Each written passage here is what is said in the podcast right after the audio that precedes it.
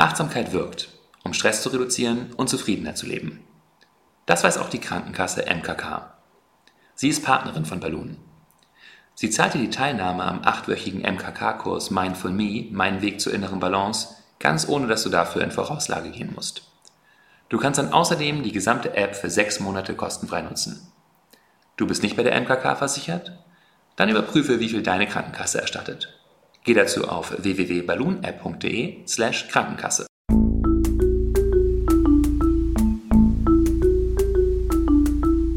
Verstehen, fühlen, glücklich sein mit Sinja Schütte und Boris Bornemann.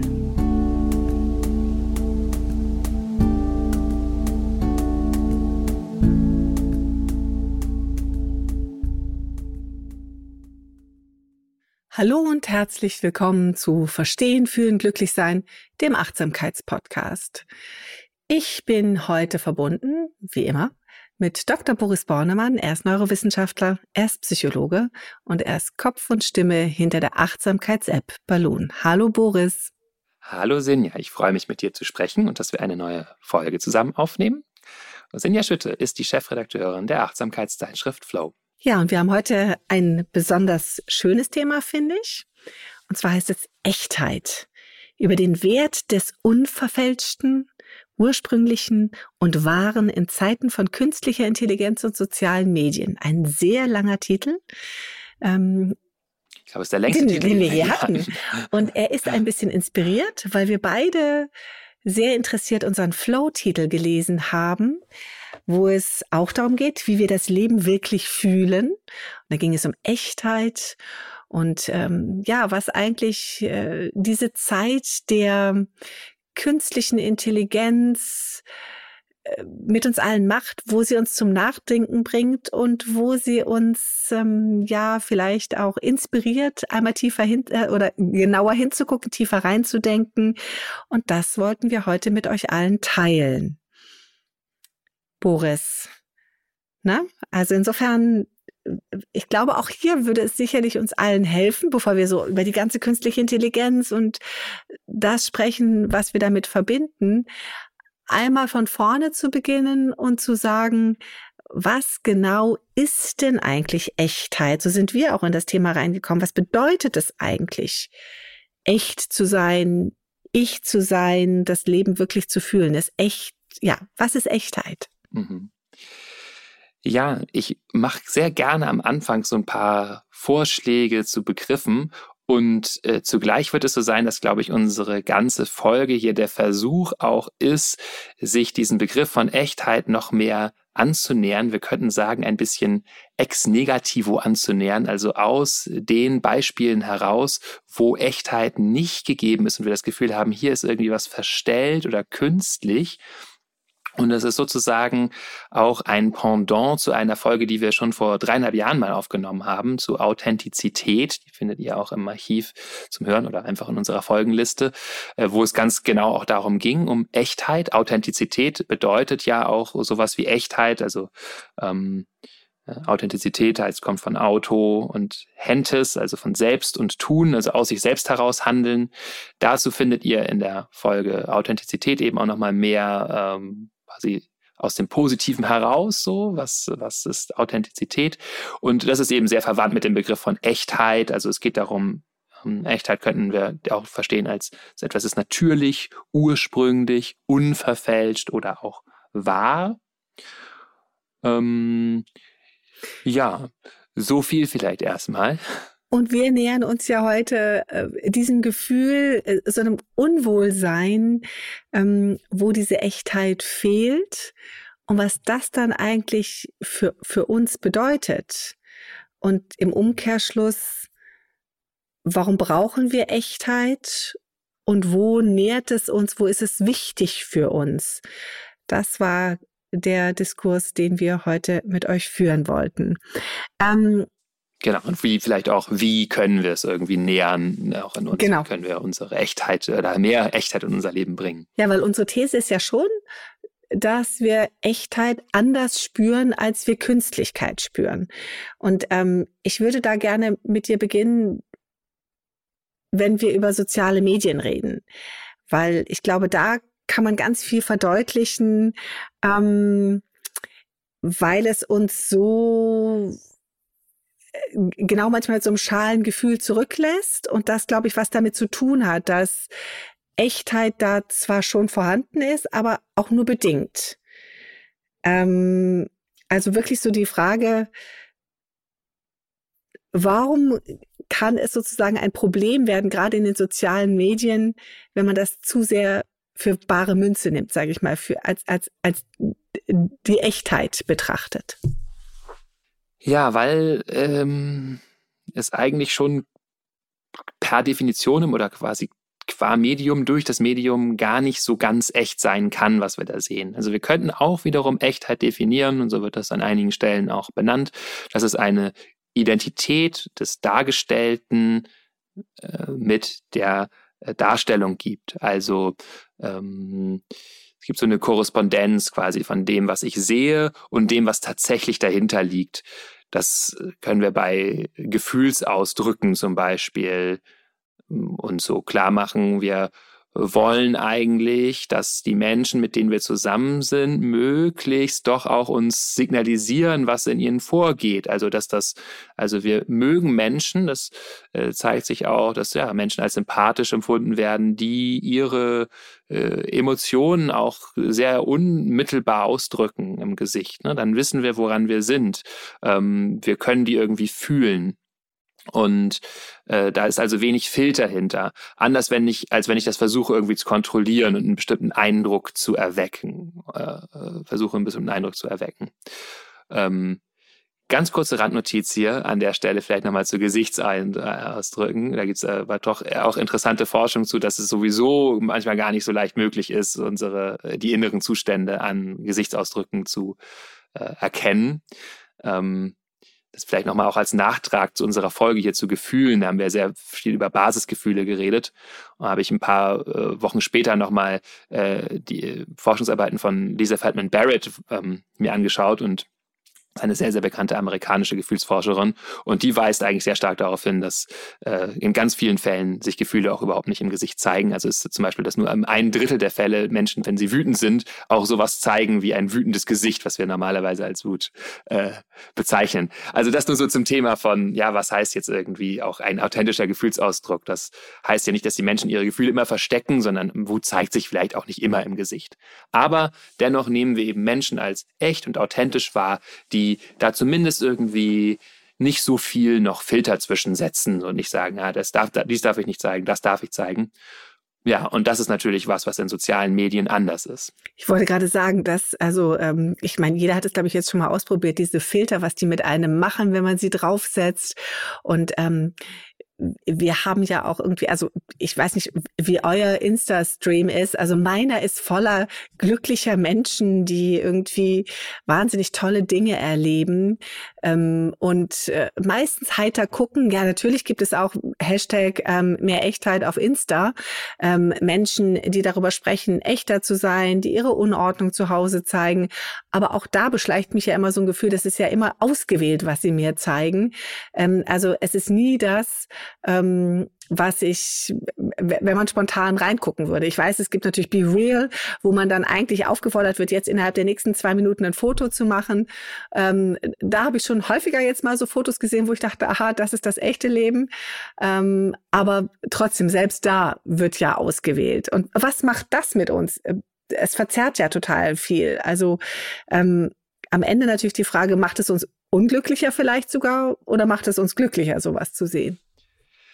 Ja, gute Frage, weite Frage. Also so zum einen, ja, gebe ich dir vollkommen recht, das ist eben die Schwierigkeit. Wir wählen aus, auch meinen Insta-Feed oder auch andere, Facebook sieht auch so aus. Natürlich viele schöne Urlaubsbilder, strahlende Momente, schöne Lebensereignisse, die wir da eben dokumentieren und mit denen wir uns gerne zeigen.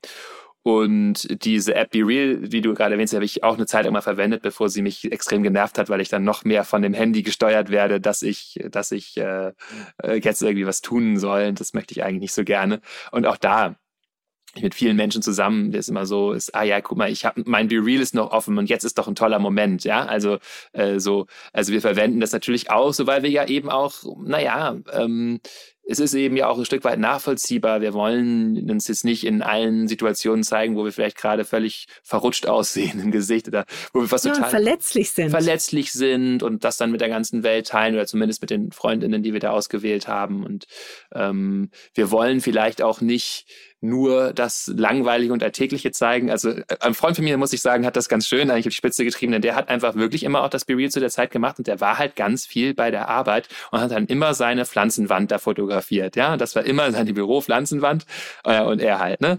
Das fand ich eigentlich ganz schön, und weil es einem so ein bisschen den Druck nimmt, wow, guck mal, andere Menschen erleben auch gerade nichts Besonderes. Ja? Die gehen halt zur Arbeit, na, da sitzt man mal auch so am Rechner. Also das ist ganz schön, auch wenn man da so ein bisschen Echtheit reinbringt. Aber es ist natürlich, wie gesagt, per Definition ausgewählt. Wir suchen da was aus und eben häufig Momente, in denen es uns gut geht. Und das kann so einen gewissen Druck erzeugen, weil wir dann eben denken, guck mal, den anderen Menschen geht es ja so gut. Dabei sehen wir nicht, dass das vielleicht auch eine Lüge ist, eine Verfälschung einfach. Übrigens ja insgesamt ein ganz interessantes Phänomen, auch nochmal unabhängig von sozialen Medien. Wir müssen uns klar machen, das Zusammensein mit anderen Menschen macht Menschen glücklich. Menschen sind in der Regel, also ist jedenfalls ganz, ganz stark so, dass Menschen so ihre zufriedensten Momente erleben, auch mit anderen Menschen zusammen. Deswegen sehen wir andere Menschen auch wieder, quasi per Definition, immer in Situationen, in denen sie glücklicher sind als normalerweise. Ja, also, und da können wir es leicht vergessen, dass Menschen auch Momente haben, wo sie einfach mal so ein bisschen nachdenklich durch die Straßen gehen und sich über den Zustand der Welt sorgen oder über Probleme in ihrem eigenen Leben. Das sind nicht die Situationen, in denen wir ihnen begegnen. Denn dann ist es eben keine soziale Situation. Und dann kommt zusätzlich eben noch der Effekt der Moderation der eigenen Ausdrücke dazu, der ja auch im sozialen Kontakt stattfindet, dass wir nicht jedem alles zeigen wollen und so.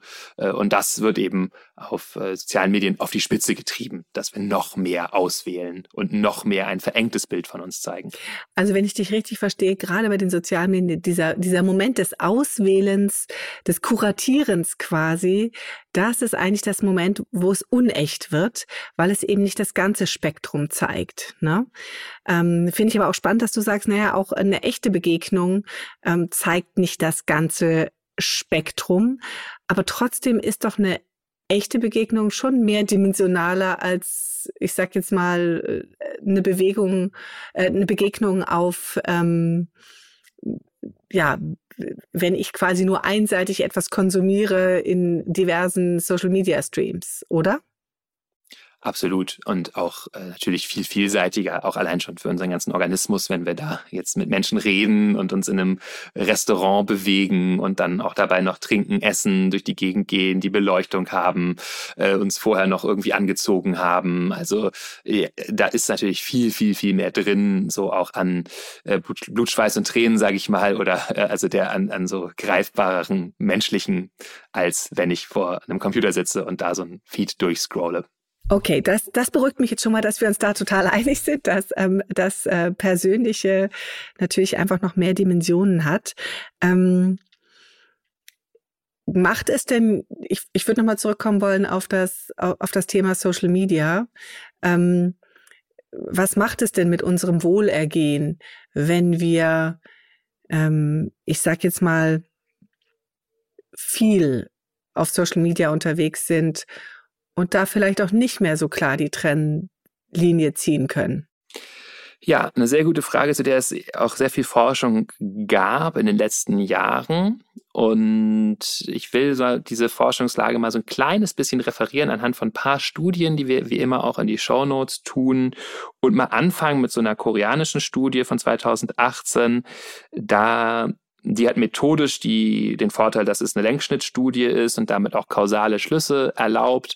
Also mehrere Zeitpunkte, wo man sich anguckt, wie viel Medien konsumieren Leute und dann in der Folge davon, wie verändert sich ihre Zufriedenheit, also wie beeinflusst sich das gegenseitig sozusagen. Und da zeigt sich zum Beispiel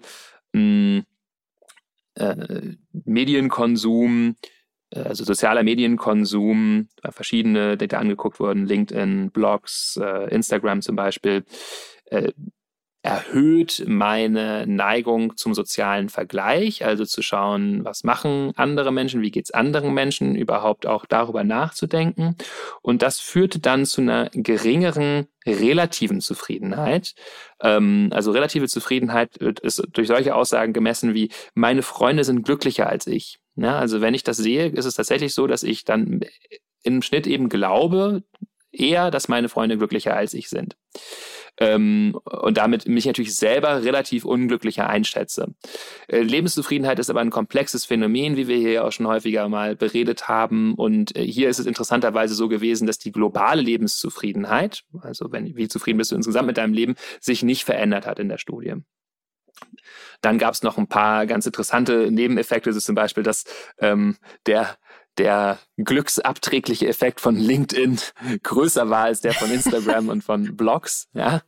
Weil sind es auch bestimmte Menschen, die das nutzen, oder man neigt dann vielleicht noch mehr zu sehen, oh Gott, was der alles schon erreicht hat, toll, ne? Und ich krebs sie immer noch so rum, seit 7 Jahren im gleichen Job. Die Angeber auf LinkedIn sind einfach noch viel mehr als auf Instagram. Auf jeden Fall.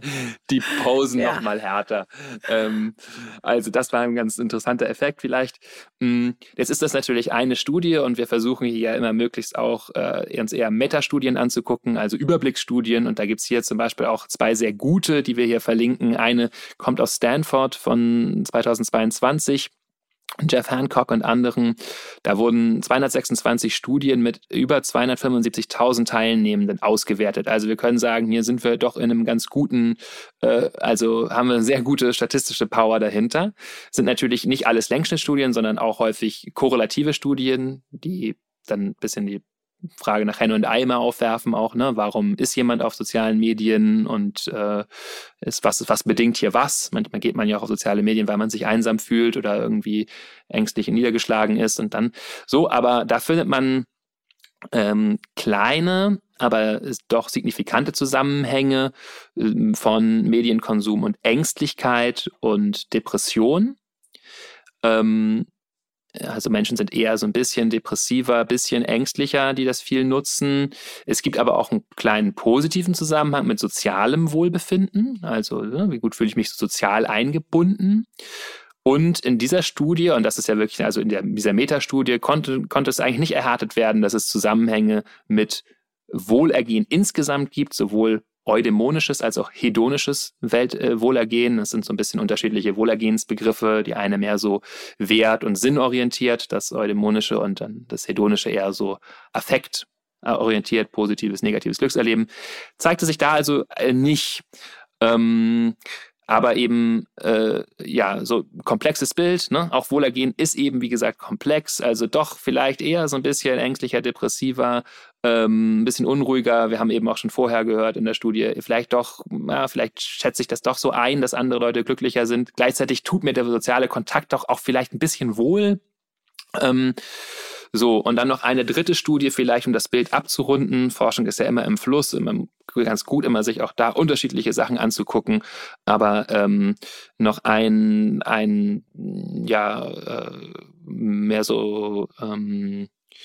Review aus Current Directions in Psychological Science, die also auch immer so ganz gut Trends so zusammenfassen, von 2019. Und der Autor oder die Autorin, ich weiß gar nicht, ich glaube Jean Twenge von der San Diego State University, der zeigt, dass Heavy Users unglücklicher sind. Und ich glaube, das ist schon auch ein relativ konsistenter Befund, als Leute, die jetzt wirklich ganz viel da drauf sind. Das kann dann eher darauf hinweisen, dass sich vielleicht eben nicht so viele von diesen echten Erfahrungen machen, über die wir ja eben schon so ein bisschen gesprochen haben. Und viel Sitze, viel eindimensionale oder zweidimensionale Bildschirmgeschichten so erlebe. Und in der Studie war es interessanterweise aber auch so, dass Leute, die gar keine sozialen Medien benutzen, auch ein bisschen unglücklicher waren. Also es gibt vielleicht auch einen gewissen Sweet Spot. Das ist schon, wie Aristoteles ja immer wusste, es gibt immer das richtige Maß, oder auch im Buddhismus geht es ja immer um den mittleren Weg und also das Vermeiden von Extremen. Und das finden wir ja auch in anderen Bereichen. Man denke nur an Alkoholkonsum zum Beispiel. Ich möchte gar niemanden zum Alkoholkonsum anstiften, aber da gibt es ähnliche Befunde, dass Naja, es ist eben auch ein bisschen Zeichen häufig wieder von sozialer Teilhabe, dass man so ein bisschen halt schaut, ne? Man kann Instagram und so weiter ja auch durchaus ganz produktiv nutzen. Also so, es wird ein Event gepostet, ich schaue mir halt das Event an und dann überlege ich, ob ich da hingehen will, ne? So, dann wird mir das eher helfen, als wenn ich da gar keinen Zugriff zu habe und das gar nicht bemerke und dann auch das Event nicht wahrnehme. Also ich glaube, wenn man das gut moderiert, dann hilft es, ja, man sollte es nur nicht übertreiben. Die Dosierung, du sagst es. Und es ist natürlich wie alles und ja, der Alkohol ist sicherlich ein Vergleich, aber auch sowas wie Schokolade, sage ich jetzt einfach mal. Alles, was uns wahnsinnig reizt, macht uns auch natürlich sehr schnell irgendwie abhängig und bringt uns da in so eine Spirale rein. Also ich glaube, das beschreibt es ganz gut. Es hat eben ein Für und Wider und Heavy Users und fand ich auch gerade, ich glaube, wir kennen das alle, dieses Gefühl, dieses leicht tumbe Gefühl, wenn man mal zu lange auf Insta gewesen ist und das Gefühl hat, oh, oder auf LinkedIn, noch viel schlimmer. Also insofern... Ja, LinkedIn wird leider kein Sponsor mehr unseres Podcasts. LinkedIn wird kein Sponsor mehr, genau. Aber ich kann nur sagen, wenn ich am Wochenende auf LinkedIn, das verdirbt mir wirklich die Laune. Also insofern, da gehe ich am Wochenende nicht hin. Schlau. Ja, schlau, ne? Genau. Und ich sage auch nur, man muss seinen Stream auch gut auswählen, wem man folgt. Genau, damit der Algorithmus keinen Quatsch lernt. Ja, aber das ist erstmal, glaube ich, was man gut mitnehmen kann. Und ich glaube, das ist jetzt ja auch keine Raketenwissenschaft, aber trotzdem gut ist, sich nochmal klar zu machen, was es mit einem macht und was es eben bedeutet, sich klar zu machen, das ist nicht echt, das ist nur ein Teilausschnitt, es fehlen mir Dimensionen, wenn ich das nur in Zweidimensionalität sehe und sich das wirklich klar zu machen und dann eben auch zu wissen, ja, es geht nicht nur mir so, dass es sich ein bisschen schale anfühlt, wenn man zu lange dranhängt und sich dann vielleicht auch für sich selber herauszufinden, wo ist denn dieser Sweet Spot für mich, dass ich und mir das dann vielleicht einfach selber einstelle, dass ich auf meinem Mobiltelefon einfach schlicht und ergreifend nach 20 Minuten oder 30 Minuten am Tag einfach zumindest den Hinweis kriege, du, jetzt war's genug, lass mal wieder. Ne? Also das wäre schon mal so ein erstes Herangehen, aber wir kommen ja nachher auch noch mit ganz konkreten, sehr achtsamen Dingen, die du uns bestimmt mitgebracht hast. Wir haben jetzt sehr viel über soziale Medien gesprochen. Gibt es dieses Phänomen des Nicht-Echtseins, weil da kommen wir ja her, denn nur in den sozialen Medien, wir machen hier so ein bisschen soziale Medien-Bashing, das wollen wir ja eigentlich gar nicht unbedingt, weil es geht ja um Echtheit. Ich sage jetzt mal, habe ich das in Büchern oder in Printmedien oder im Fernsehen nicht ganz genauso? Ja, da gibt es natürlich auch eine Auswahl. Und vielleicht ein Übergangsbereich, der nochmal hilfreich ist zu betonen, glaube ich, ist, dass ein Kennzeichen von Echtheit auch eine gewisse Ambiguität, also Mehrdeutigkeit, Vielschichtigkeit, manchmal auch Ambivalenz ist. So sind wir Menschen. Ja, wir wollen das nicht immer wahrhaben, aber ganz häufig, eigentlich immer, haben wir ein paar innere Konflikte. So, was einfach daran liegt, dass ja, wir verschiedene Bedürfnisse haben und die nicht immer alle zur gleichen Zeit gestillt sind. Und dass wir in einigen Lebensbereichen vielleicht tatsächlich sehr glücklich sind und uns über unsere Hochzeit freuen, aber dass wir die ganze Zeit eigentlich immer noch nicht so genau wissen, was wir da eigentlich beruflich machen oder umgekehrt, ne? So, auch so, wir stellen gewisse Sachen aus, aber einige Bereiche sind eben gut, andere nicht, oder in jedem, was irgendwie gut ist, ist auch dann doch was wir merken, naja, ganz toll, ich habe jetzt hier ganz richtig viel erreicht und kann diesen Erfolg jetzt ausstellen, aber der hat auch seinen Preis gehabt, ne? So, ich bin auch manchmal ganz schön ausgebrannt und fühle mich überladen. Oder andersrum, ich zeige meinen ganz tollen Urlaub, aber zwischendurch denke ich auch mal, Mensch, was liege ich hier eigentlich 4 Wochen rum? So, eigentlich habe ich das Gefühl, ich muss mal mein Leben auf die Kette kriegen, ja? Also, und diese Momente sind nicht dabei und die sollen auch nicht reduzieren, dass es diese Schönheit gibt in dem Moment, aber es gibt eben auch immer eine Schattenseite davon oder ein Gegenspieler in uns.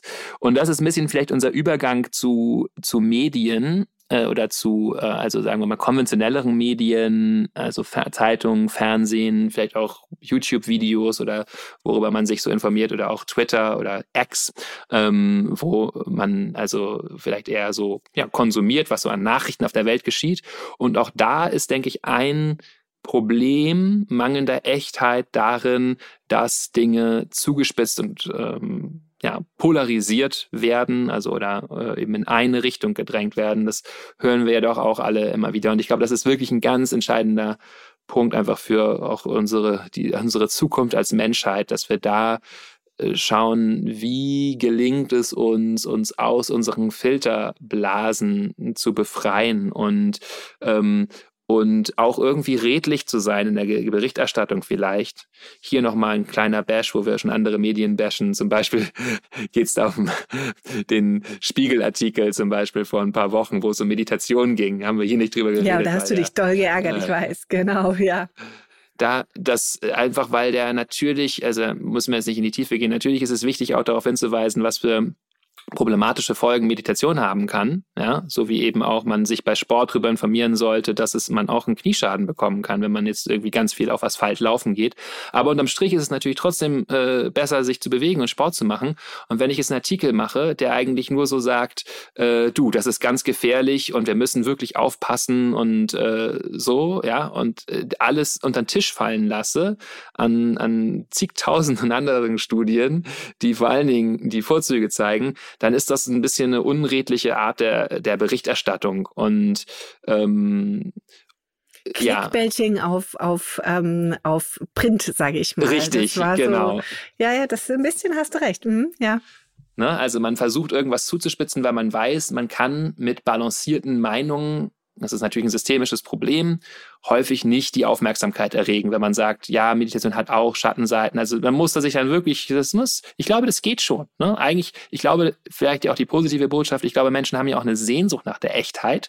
Das heißt, wenn man irgendwie das hinbekommt, in so einer Schlagzeile oder im Titel auch zu vermitteln, hier geht es um ein mehrschichtiges Phänomen und vielleicht willst du ein bisschen eintauchen in diese Ambivalenzen, die du vielleicht auch hast dazu, dann könnte das auch zu was führen sozusagen. Aber die Verführung ist eben, der viele Medienmachende erliegen, sich eher so hart auf eine Richtung einzuschießen und dann ein bestimmtes Publikum zu bedienen. Ich würde das sogar gerne weiterfassen wollen. Es sind nicht nur die Medienmachenden, es ist, glaube ich, wahrscheinlich ein Phänomen der Gesellschaft. Ich glaube, hier sind wir wirklich so ein bisschen am Kern angekommen, nämlich Komplexität auszuhalten und Echtheit, Wahrheit und Wirklichkeit auszuhalten, dass es eben nicht immer nur schön und nett und heiter weitergeht, sondern dass eben auch gewisse Herausforderungen da sind, dass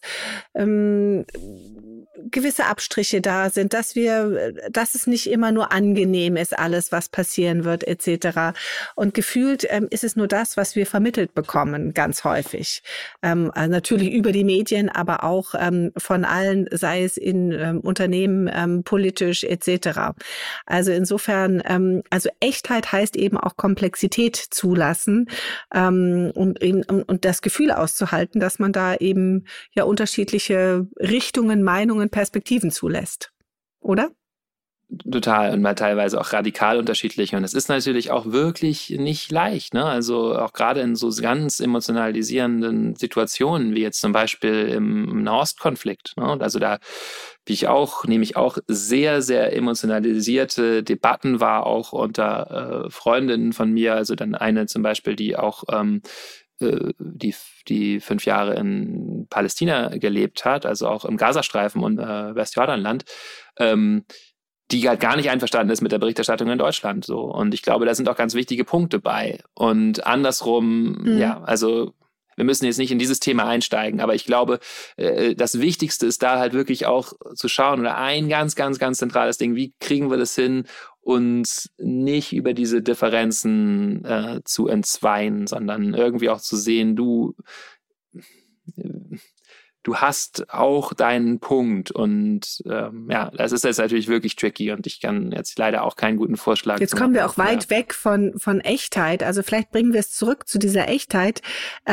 Gibt es denn Praktiken, wie ich damit umgehen kann, die du uns in dem Moment so ein bisschen ans Herz legen kannst? Ja, also das ist jetzt ein bisschen sozusagen auch Peacemaking Practices und ich merke auch, wir haben uns entfernen uns ein bisschen und ich glaube, wir kommen danach auch zu dem spannenden Thema KI, glaube ich, nochmal und Thema Echtheit, aber ich erlaube uns hier mal diese leichte Divergenz zu sagen, also die mehr auf diesen Aspekt von Ambivalenz auch abzielt. Wie können wir Ambivalenz als Zeichen von der Wirklichkeit irgendwie auch aushalten sozusagen oder damit umgehen.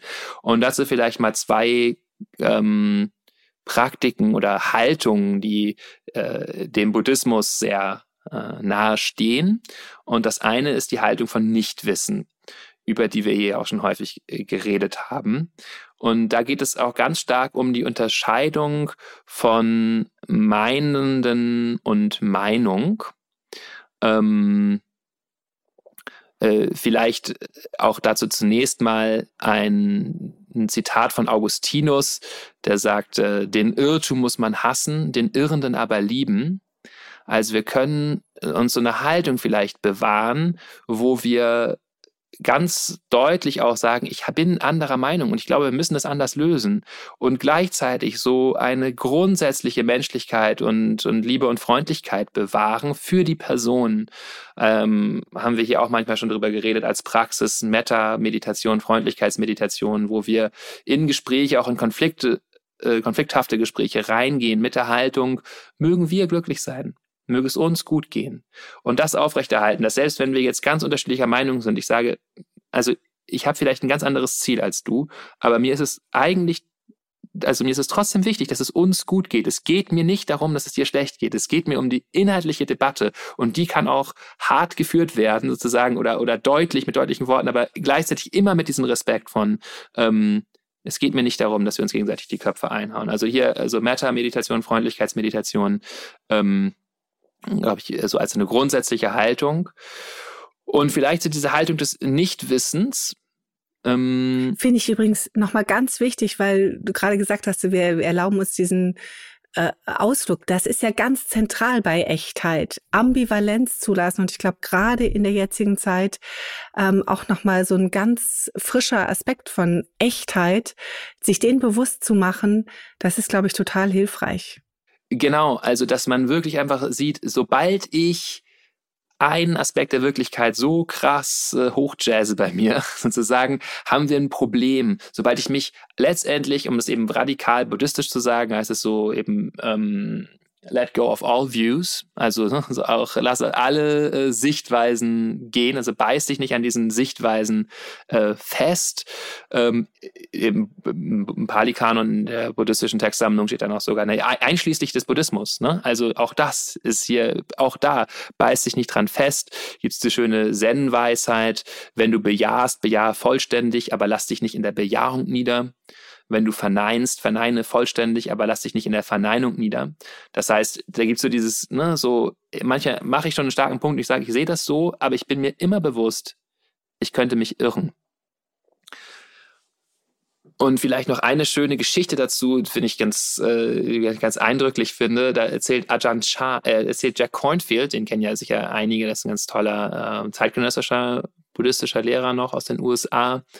Von seinem Lehrer Ajahn Chah, das ist ein Abt gewesen, von dem er ganz viel gelernt hat in der thailändischen Forest Monastery Tradition, also Wald, haben so Waldklöster und da erzählt er davon von einer Nonne, also einer, die erst eben im Buddhismus ordiniert ist und ja, da so sehr, sehr eifrig ist und sehr, sehr respektiert und gelehrt von vielen und so ein bisschen leuchtendes Vorbild ist für viele. Und dann verlässt die aber irgendwann das Kloster. Und die kommt ein paar Jahre später zurück und hat offenbar eine christliche Erweckungserfahrung gehabt, ja, also und hat sich einer, ja, man kann vielleicht sagen, fundamentalistischen christlichen Glaubensrichtung angeschlossen und kommt nun zurück nach Thailand zu ihren früheren Brüdern und Schwestern und Glaubensschwestern und auch in die Dörfer rumherum und beginnt da also eifrig zu missionieren und denen zu sagen, I've seen the light, bitte folgt mir oder ne, bitte eure Seelen Erlösung finden und so weiter. Also wird das sehr, sehr, sehr christlich und die Leute sind sehr verstört davon und wissen gar nicht, wie sie damit umgehen sollen. Diese Person, die sie so respektiert haben, die erzählt ihnen jetzt Dinge, die sind ganz entgegengesetzt dem, was sonst ihrem Glaubenssystem entspricht. Und sie gehen dann also zu Ajahn Chah und schildern ihr die Situation und ihre Verzweiflung darüber und fragen, was sollen wir machen? Und Ajahn Chah sagt dazu nur, vielleicht hat sie ja recht. Und geht dann auch gar nicht so viel weiter darauf ein. Und ich glaube, das zeigt schon wirklich eine gewisse Größe und Verkörperung dieser Haltung des Nichtwissens, dass halt jemand, der sein ganzes Leben lang dem Buddhismus gewidmet hat und der ein offenbar sehr, sehr charismatischer und offenbar auch sehr, sehr, sehr glücklicher Mensch war in dieser Tradition und sehr, sehr viel eigene Erlösung gefunden hat, auch durch diesen Weg, dennoch sagt, ja, also vielleicht hat sie recht.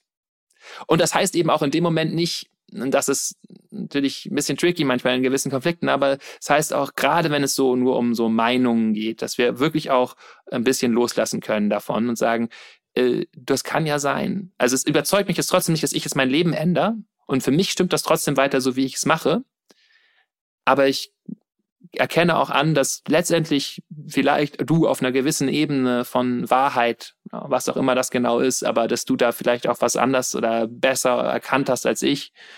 So. Und dennoch haue ich mir jetzt nicht mit dir die Köpfe ein und diskutiere jetzt, was wahr ist und was nicht, sondern du kannst ja weiter deinen starken christlichen Glauben pflegen und ich weiter meinen starken buddhistischen Glauben oder Weltsicht, so. Und das kann ja vielleicht nebeneinander existieren. Und das zeigt, glaube ich, noch wirklich auch einen entscheidenden Punkt, auch nochmal auch im Buddhismus. Buddhismus ist was ganz, ganz Pragmatisches, ja, eben genau dieses Let go of views und Buddha hat immer gesagt, so was ich lehre ist Suffering and the end of suffering, ne? Was ist Leid und wie kann man Leid beenden? Und darum ging es. Und dazu gehört eben ganz stark auch loszulassen von allen unnötigen Debatten. Und er hat sich immer allen metaphysischen Debatten entzogen, wenn Leute zu ihm kamen und sagen, oh, großer erleuchteter Buddha, jetzt sag mir doch, gibt es denn selbst oder gibt es keins oder so, ne? Und da hat er immer gesagt, ja, so, also ist immer wieder runtergebrochen auf so, wozu ist das jetzt gerade wichtig? Ja, was, also dieses Primat letztendlich des Herzens und der gelebten Erfahrung und das ist ja vielleicht auch das, wenn man es auf Echtheit jetzt nochmal wieder beziehen, ne, das ist das, was eben wieder Blut, Schweiß und Tränen ist. Ne, da findet es statt. Entweder weine ich oder bin sauer auf jemanden oder niedergeschlagen oder desorientiert und das ist das, was wirklich irgendwie zählt, oder ich bin liebevoll in Kontakt mit jemandem und nehme ihn in den Arm oder ich hau ihm den Kopf ein, so, ja, das ist ziemlich real, das ist ziemlich echt. Und ob jetzt irgendwie Gott möchte, dass ich mit 2 oder 3 Fingern segne, ist vielleicht irgendwie, können wir vielleicht spüren, da ist ein ganz bisschen weniger Echtheit drin. Da ist weniger Intensität drin. Das ist vielleicht weniger wichtig als diese anderen Fragen. Ja, es ist hochkomplex, was wir hier heute diskutieren. Also insofern, ich nehme auf jeden Fall mit, dass gerade dieses, sich der Ambivalenz bewusst zu sein, mich Echtheit spüren lässt. Und Echtheit spüren heißt eben aber, weil wir ja auch gesagt haben, wir wollen Echtheit spüren, man muss sich eben auch im Klaren sein, dass dieses Spüren auch alles bedeuten kann, von himmelhoch jauchzen bis zu Tode betrübt. Das ist eben auch Echtheit und Echtheit hat alle Facetten. So, und nachdem wir jetzt schon sehr komplex sind, machen wir noch eine Stufe mehr und fragen jetzt, und was hat diese Echtheit jetzt, wenn die künstliche Intelligenz ins Spiel kommt? Was verändert das denn dann nochmal? Weil so sind wir ja gestartet. Wir kamen eigentlich aus dem heraus, dass wir gesagt haben, wir fühlen ein gewisses Unbehagen, wenn wir über künstliche Intelligenz nachdenken und haben jetzt schon mal über Unechtheit in den sozialen Medien gesprochen. Da verschwimmen ja am Ende auch wieder Grenzen. Wir alle wissen, dass es inzwischen auf diversen Kanälen auch künstliche Persona gibt, die sich für uns anfühlen, als wären sie echt. Aber sie sind KI, also sie sind künstliche Intelligenz, sie sind keine Menschen, sie ähneln sich nur sehr. Ja, wo kommt dieses Unbehagen her? und wie echt ist es? Also das Unbehagen ist echt, aber wie echt ist künstliche Intelligenz? Ja, also das Wort künstliche Intelligenz sagt uns ja schon, dass es irgendetwas künstlich ist. Und ich glaube auch, wir wollen vielleicht mal ein bisschen aufdröseln. Erstmal, wo kommt dieses Unbehagen her? Und vielleicht dann auch nochmal gucken, wo müssen wir uns aber vielleicht auch gar keine Sorgen machen von oder wo bleibt der Wert des Menschlichen auch sozusagen. Aber erstmal vielleicht der künstliche, also gibt wahrscheinlich mehrere Gründe, warum wir bei KI uns unbehaglich fühlen können. Einmal die Künstlichkeit, dazu sage ich gleich noch was. Dann vielleicht auch die Angst, dass KI uns ersetzen könnte. Und dann auch noch die Angst von weiteren negativen Einsatzfällen von KI, vom Betrugsmöglichkeiten über KI mit so Voice-Emulation und einem vielleicht riesen abgescalten Enkeltrick, ja, wo die KI 60.000 alte Menschen in Deutschland anruft mit emulierten Stimmen und also wir können uns alle Mögliches vorstellen, bis zu dem Schreckensszenario, das an sich Reißen der Weltherrschaft. Und die werden wir nicht alle abfrühstücken können. Insbesondere diesen letzten Punkt will ich nur ganz kurz irgendwie anreißen. Da geht es irgendwie darum, auch, dass wir den Menschen ein Herz zuschreiben, oder? Menschen haben Herzen, wir sind in der Welt. Es gibt eine Intelligenz und eine Eingebundenheit und ein Fühlen, was möglicherweise der KI abgeht. So, und deswegen hoffen wir da, dass Menschen vielleicht dann doch nochmal eher dafür zurückschrecken, den roten Knopf zu drücken, als die KI es tut. Ob das wirklich so ist, ne? Also wie gesagt, da wollen wir jetzt nicht reingehen, aber das ist so, es gibt so was Kaltes an KI, bei dem wir uns manchmal vielleicht Sorgen machen. Aber wie gesagt, den Punkt lassen wir vielleicht mal hinten runter. Wir schauen uns mal die ersten beiden an. Künstlichkeit und auch das Ersetzen des Menschen. Künstlichkeit ist eben, ja, also dass wir wissen, diese KI, die da mit uns redet, die ist eben nicht das, was wir normalerweise vorfinden, wenn wir Menschen vor uns haben. Die Menschen haben nämlich sehr, sehr spezifische Erfahrungen gemacht und sind mit ihrem Körper durch die Welt gegangen. Und das hat die KI eben nicht. Und das äußert sich ja dann doch wahrscheinlich in dem, wie wir dann KI erleben auch. Also an den Texten, an den Bildern. Das ist immer so ein bisschen überperfekt, oder? Genau. Und da fehlt dann so ein bisschen die Individualität. Und dazu vielleicht schon mal eine erste Anekdote, wo ich sozusagen auch gleich schon mal eine Lanze wieder breche, auch für das Nicht-Einsetzen von KI. Die hat in vielen Fällen ihre hilfreichen Seiten, aber zum Beispiel ein Text, ich teile mir mit einem Freund einen ChatGPT-4-Account und dann sehen wir immer gelegentlich auch, was der andere geschrieben hat, wenn wir es nicht löschen, meistens löschen wir es, aber manchmal bleibt es stehen und dann habe ich zum Beispiel gesehen, wie er einen Text geschrieben hat. Er arbeitet in einem großen Kunsthaus. Und da wurde es sich also in einer Ausstellung sozusagen, einer Galerie. Und da hat sich einer beworben und er hat dem auf Englisch einen Absagetext geschrieben, der so inhaltlich sagen wollte, ey, das sieht ganz toll aus, was du geschrieben hast, wir würden dich eigentlich gerne einstellen, aber wir haben im Grunde eigentlich gerade gar keinen richtigen Job für dich, weil, ne, so das, ja, wir können es ja nicht anbieten, aber wäre vielleicht toll, vielleicht ergibt sich was, dann melden wir uns bei dir, so. Und der war, weil er ein netter Mensch ist, ganz charmant und freundlich geschrieben und sein Englisch ist gut, aber es ist nicht perfekt, deswegen gab es an so ein paar Stellen, denke ich schon bei mir, so ein bisschen das Gefühl, ja gut, das würde man jetzt vielleicht als Native Speaker nicht so sagen, aber ich fand den Text trotzdem sehr schön und dann hat er ihn aber nochmal durch die KI geschickt und gesagt, mach mir den nochmal, also besser den nochmal auf.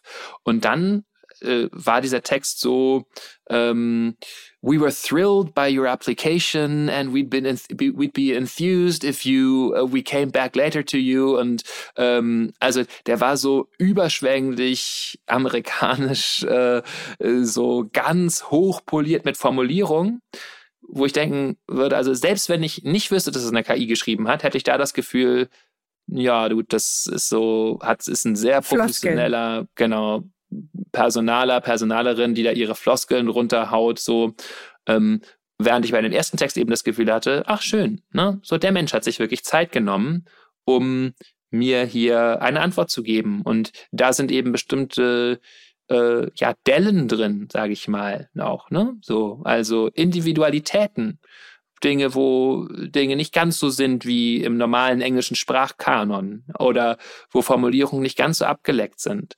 Und das hat aber was wirklich Charmantes und das ist also wirklich hier meine Lanze dafür, glaube ich auch, wo wir schon uns dem Begriff auch der Echtheit annähern, wo es vielleicht gerade durch die KI zu einer Rehabilitation auch von echten menschlichen Ausdrücken kommen kann, dass wir uns zu unserer Individualität bekennen und sagen, ja, auch mit diesen Fehlern, das ist das, was mich einzigartig macht oder mit diesen Erfahrungen, die ich gemacht habe und auch den Vulnerabilitäten, die ich eben habe und die ich durch meine spezifische menschliche Erfahrung erworben habe. Durch die bin ich wertvoll, denn das bin wirklich nur ich. Durch diese Erfahrungen, durch diese, was weiß ich, immer 30, 40 Lebensjahre mit oder 50, 60 Lebensjahre mit all diesen Erfahrungen in der Welt und ja, Traurigkeiten, Kummern, Erfolgen, Lernerfahrungen, positiven, negativen, so, da bin nur ich durchgegangen. Und das ist eigentlich etwas, mit dem wir Kontakt haben wollen und was uns ein bisschen warmes und nährendes Gefühl gibt, eher als der abgeleckte KI-Brief. Ich glaube, das ist wirklich das, was man sich klar machen muss, dass diese Echtheit durch die Worte natürlich rüberkommt, durch das, was wir sagen, wie wir es sagen, mit welcher Stimme wir es sagen und auch mit welchen kleinen Fehlern wir es sagen. Und das macht im Prinzip den großen Unterschied da, wo wir dann Echtheit und echte Empathie, echte Gefühle, sage ich jetzt mal, etwas hochtrabend spüren können. Ne? Also auch hier, KI kann ganz viel und kann auch viel helfen.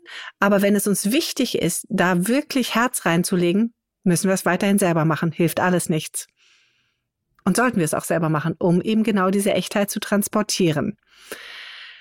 Und was sagst du zu dem Thema Angst, dass uns die Maschine ersetzt?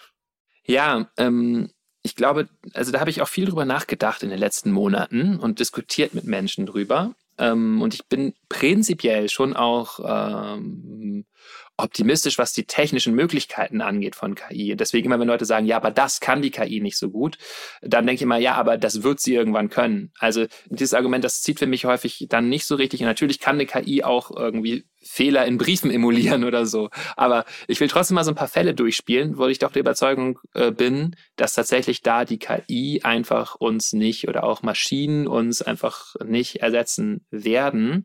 Also dass wir da vielleicht gar nicht so viel Angst haben müssen.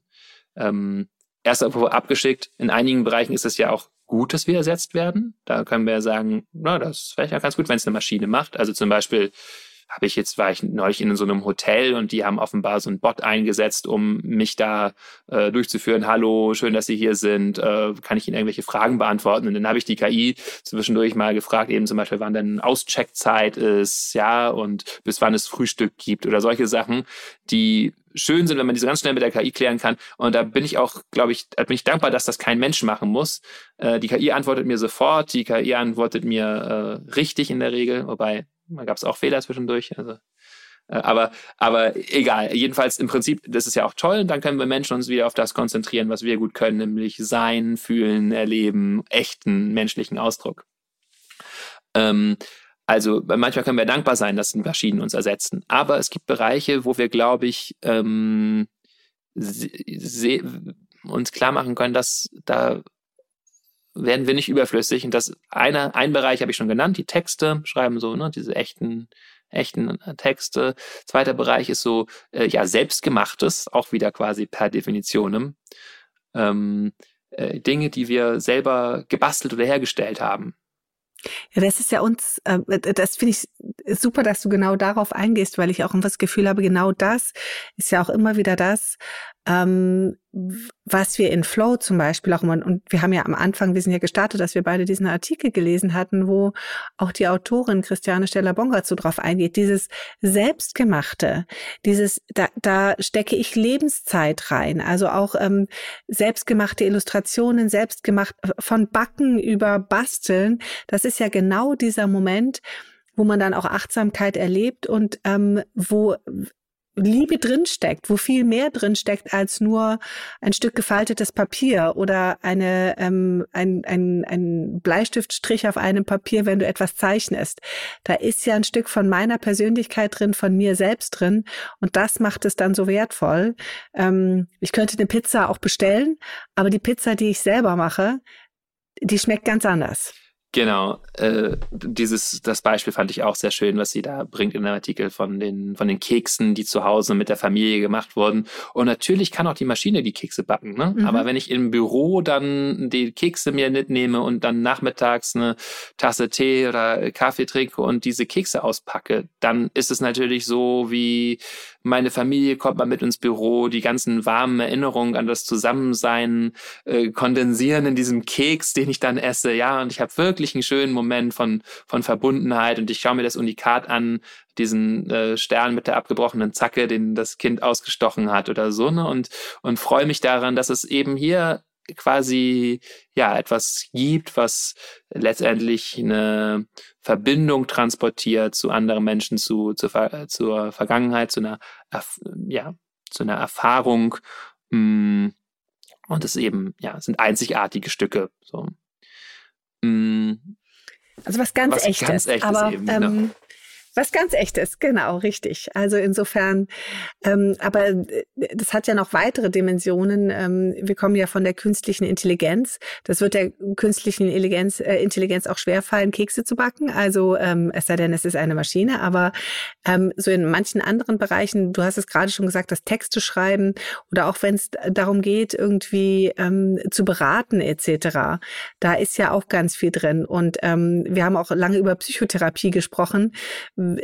Da hast du ja auch eine sehr explizite Ansicht drauf, was künstliche Intelligenz da kann und wo Echtheit einfach doch mehr bewirkt.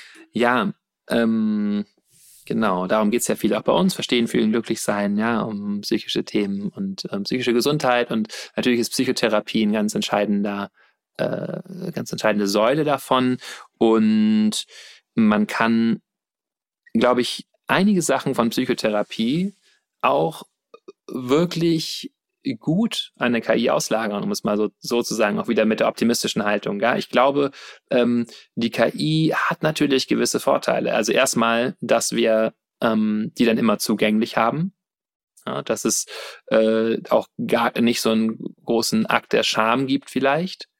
Dass die KI auch nicht so biased ist. Also wir haben ja alle als Therapeuten auch gewisse so Verzerrungen oder so, all das hat die KI nicht in ihrer Ansicht auf uns, und sie kann natürlich mit riesen Datenmengen auch auswerten, welche Sachen haben gut funktioniert, welche Ratschläge oder welche Arten zu sprechen haben gut funktioniert mit der anderen Person. Also das heißt, so gibt's schon Dinge, wo wir darauf hoffen können, dass Psychotherapie tatsächlich auch ein bisschen unterstützt werden kann oder dass es so Angebote gibt, die auch hilfreich sind, tatsächlich durch künstliche Intelligenz. Aber eine Sache ist ganz entscheidend im psychotherapeutischen Kontakt, und die kann die KI auch wieder per Definition quasi nicht ersetzen, und zwar, dass ein heilsames Moment in Psychotherapie ist, dass wir von einem anderen Menschen gesehen werden und angenommen werden, so wie wir sind, mit unseren Problemen, mit denen wir kommen, mit dem, was wir da zeigen, wo wir ganz viel Scham für empfinden. Und das zeigen wir der anderen Person, und die ist als gute Therapeutin empathisch zugewandt und nimmt uns an und sagt, ja, das ist bei Ihnen los, ich bin für Sie da, ich laufe jetzt nicht weg, ne? Also und ich verurteile Sie auch nicht, sondern ich sehe so, dass Sie leiden damit auch und dass Sie sich schämen und dass da Schuld ist und so weiter, und ich bin hier und ich höre zu, und das ist dann deswegen so heilsam, weil wir ein Modell finden in der psychotherapeutischen Person, dass wir übernehmen können. Einerseits, wo wir merken, so könnte es sein vielleicht auch, wenn ich mich selbst so annehme, und auch, so könnte es vielleicht sein, dass auch andere Menschen mich annehmen mit dem, was da ist, mit dem, wie ich bin. Und dieser Übertrag, der funktioniert natürlich zumindest deutlich, deutlich besser wenn das ein Mensch macht. Ja, also wenn ich weiß, na, es gibt Menschen, die sind in der Lage, bei mir zu bleiben, nicht wegzulaufen, auch mit diesem ganzen Schrecklichen, was ich erzähle. So, vielleicht kann ich das auch als Mensch. Vielleicht kann auch meine Partnerin oder vielleicht kann auch ein Freund, vielleicht kann der auch uns zuhören. Und diese empathische Resonanz, dieses unbedingte Angenommensein auch von einem anderen Menschen, das ist eben etwas, ja, was nur in echt funktioniert. Ist ja schon fast ein Schlusssatz, aber ich würde gerne, du hast jetzt gerade so schön gesagt, was der Vorteil ist eben von echten Begegnungen, von echtem Angenommensein. Jetzt nochmal zum Ausklang dieser Folge dich einmal bitten, gibt's noch etwas, was wir üben können, um mehr Echtheit in unser Leben hineinzubekommen? Wir haben schon viele Ansatzpunkte gehabt, aber vielleicht gibt's auch noch ganz konkrete Meditationen oder kleine Aufgaben, die wir ausprobieren können, um der Echtheit die Tür zu öffnen, neben aller künstlichen Intelligenz. Ja, sehr gern. Lass uns da nochmal ein paar Sachen mitgeben zum Schluss. Ich glaube, eine Sache ist mir noch vielleicht wichtig zu erwähnen als Nachtrag zu dem, was wir eben gesagt haben, nämlich auch noch doch der Bereich Kunst, so, wo wir eigentlich durch das Kunstwerk in die Seele eines anderen Menschen schauen wollen und sehen wollen auch, ja, wo hat er gelitten, was möchte der dadurch ausdrücken, welche positive Botschaft vermittelt mir diese Person. Also dieser Seelenkontakt auch wieder. Und das wird vielleicht noch als Nachtrag zu dem, auch wo glaube ich, Kunst auch weiter ein Medium der Echtheit sein wird, wo wir einen Kontakt haben zu anderen Menschen und das nicht ganz ersetzbar ist, weil eben wir durch das Kunstwerk in die Seele eines anderen schauen können und das vielleicht auch noch auch ein bisschen als Abrundung dessen, was wir gesagt haben, der Begriff der Seele. Ich prophezeie, dass der ein bisschen wieder mehr auch en vogue sein wird, weil es ganz viel darum geht, zu schauen, ist das, was wir da sehen und erfahren, ist das beseelt oder ist das nicht beseelt, zu sagen, hat das eine Seele, hat der Text eine Seele, hat das Kunstwerk eine Seele. Und das ist vielleicht auch eine gute Überleitung auch zu unseren Praktiken, die wir noch machen können, nämlich um Echtheit, also um mehr Echtheit ins Leben einzuladen. Naja, es überrascht vielleicht nicht, dass ich auch als Achtsamkeits- und Meditationslehrer hier die Meditation als einen Weg vorstellen möchte, mit sich selbst in Kontakt zu kommen, auf eine ganz echte Art und Weise. Also den Körper zu spüren, den Empfindungen zu lauschen, den Regungen unserer Seele zu lauschen. Und das geht auf verschiedene Art und Weise. Und ich will hier auch mal kurz vielleicht einfach, ohne ganz tief in Meditationstechniken reinzugehen, eben Meditation als einfach einen Weg benennen, auf unsere eigene Seele zu lauschen.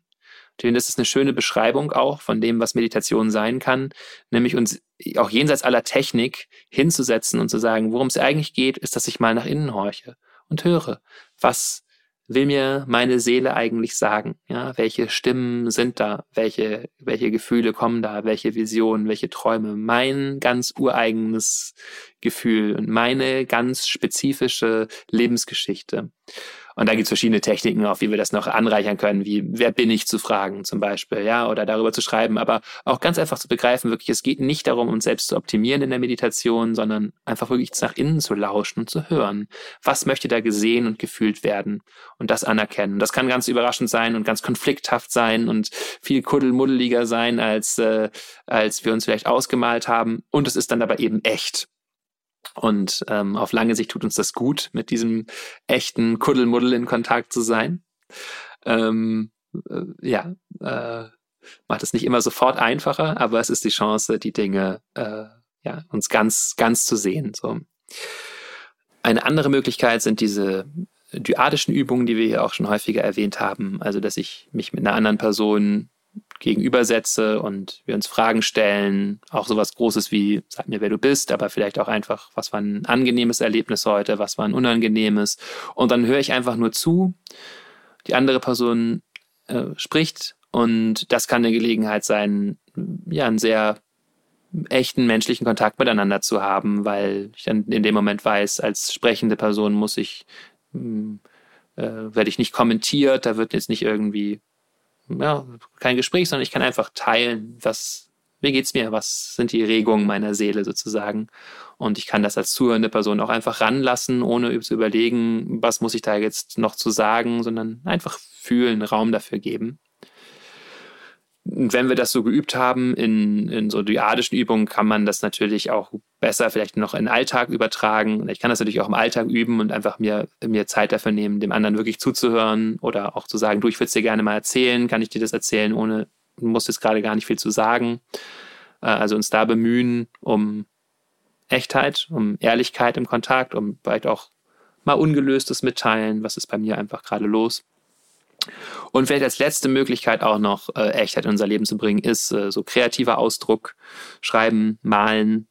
Schreiben haben wir ja auch schon, glaube ich, letztes Mal drüber geredet, ne? Vor ein paar Wochen, dass schöne Möglichkeit sein kann, sich zu entdecken, was sehr Authentisches, Echtes, Ungefiltertes erstmal auch zu Papier zu bringen.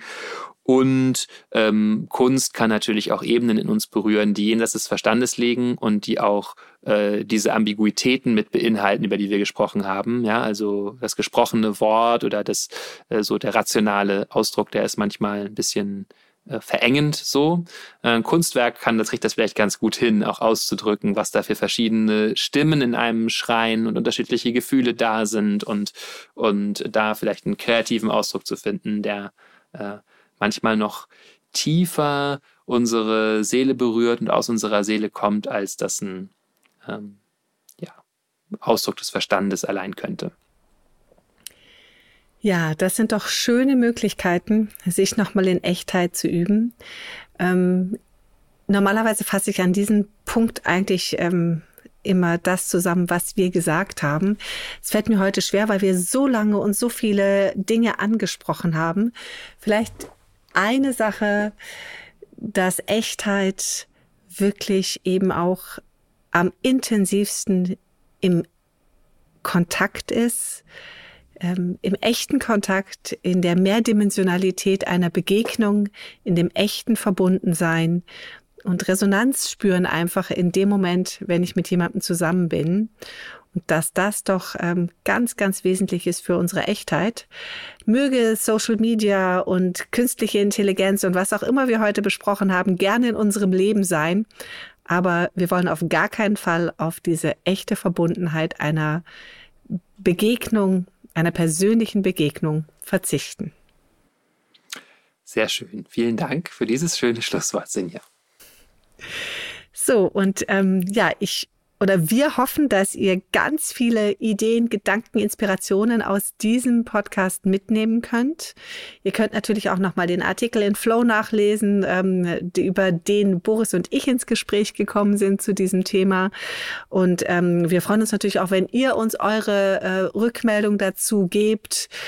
Schreibt uns gerne unter podcast@balloonapp.de und lasst uns wissen, was ihr denkt, über was ihr vielleicht auch nochmal sprechen wollt. Wir haben ja auch immer wieder unseren WhatsApp-Kanal, wo ihr uns auch Fragen als Sprachnachricht schicken könnt. Und wir werden bestimmt irgendwann auch mal wieder eine Sprachfolge, also eine Fragenfolge machen mit euren Sprachaufnahmen, wo wir dann Fragen beantworten möchten. Und wir freuen uns natürlich auch über eure Sternchen und Kommentare in den Podcast-App eurer Wahl, weil das natürlich uns ermöglicht, dass ihr andere darauf hinweist, was das für ein toller Podcast ist, uns immer mehr Menschen finden und das freut uns sehr. Ja, gibt's noch was zu sagen, Boris? Ansonsten vielen Dank fürs Zuhören und euch allen eine echt gute Zeit. Haha. Lasst es euch gut gehen. Vielen Dank und tschüss. Tschüss.